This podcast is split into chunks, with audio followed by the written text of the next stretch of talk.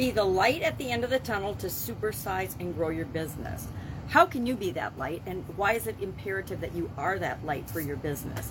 This is an idiom that is, it's actually a metaphor that became popular in the 1880s. We've talked about it before, especially since the pandemic. We talked about it in August of 2021.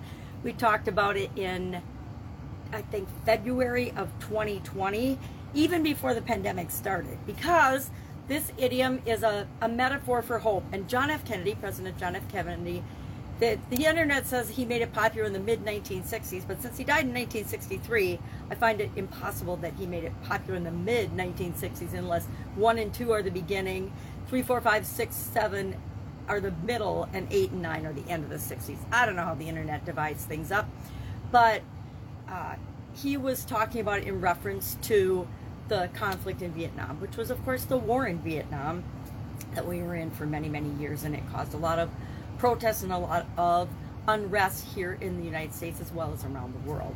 So it is a sign of hope and optimism and, and vision and the end of struggle. What does this have to do with growing and building and supersize our business? And what does this have to do with our focus on confidence for the month of August to coincide with the BU 365 day challenge, our annual challenge year, to do one thing every day that improves us. We're focusing on confidence this month.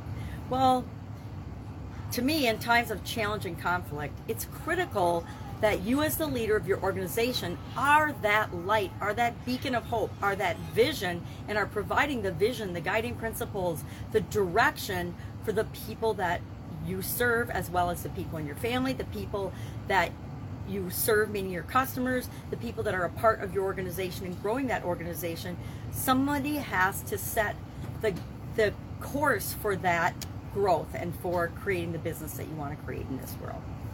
We also need to remember to do what's right for our business, do what's right for you, no matter what's going on in the world. This, uh, in challenging times, there's a lot of things that happen in the world and that go on in the world that are just plain wrong or are wrong for us. Um, if we look at inflation, inflation isn't really good for many of our businesses uh, political unrest and all of the craziness that's going on, at least in the United States right now, isn't good for many of our businesses.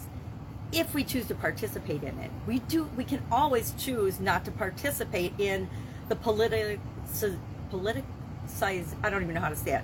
Making things political that shouldn't be political at all. We can choose not to participate in those things.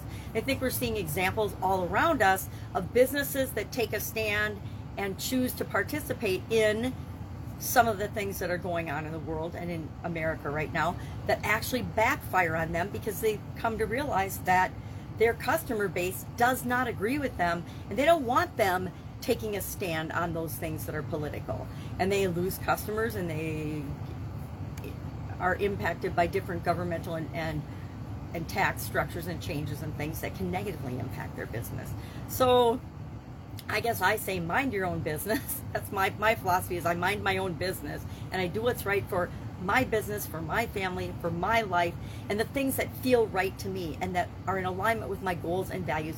Even if other people are doing things wrong and and doing things that are unethical, immoral, or illegal, uh, that are now considered legal because of a certain political slant. So do the right thing no matter what. Do what's right for your business no matter what uh, and set the example for the rest of the world, as well as being that vision and that guiding hope and and optimism for your organization, no matter what's going around on around you. We need to do this as individuals as well as as for our businesses in order to have confidence and supersize and grow them.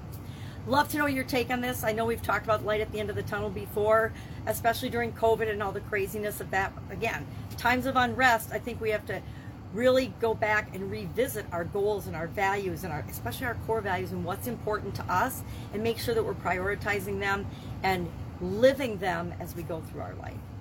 Uh, share your thoughts and feelings and experience with light at the end of the tunnel. And I will be with you tomorrow with another interesting confidence related idiom. Have an awesome day.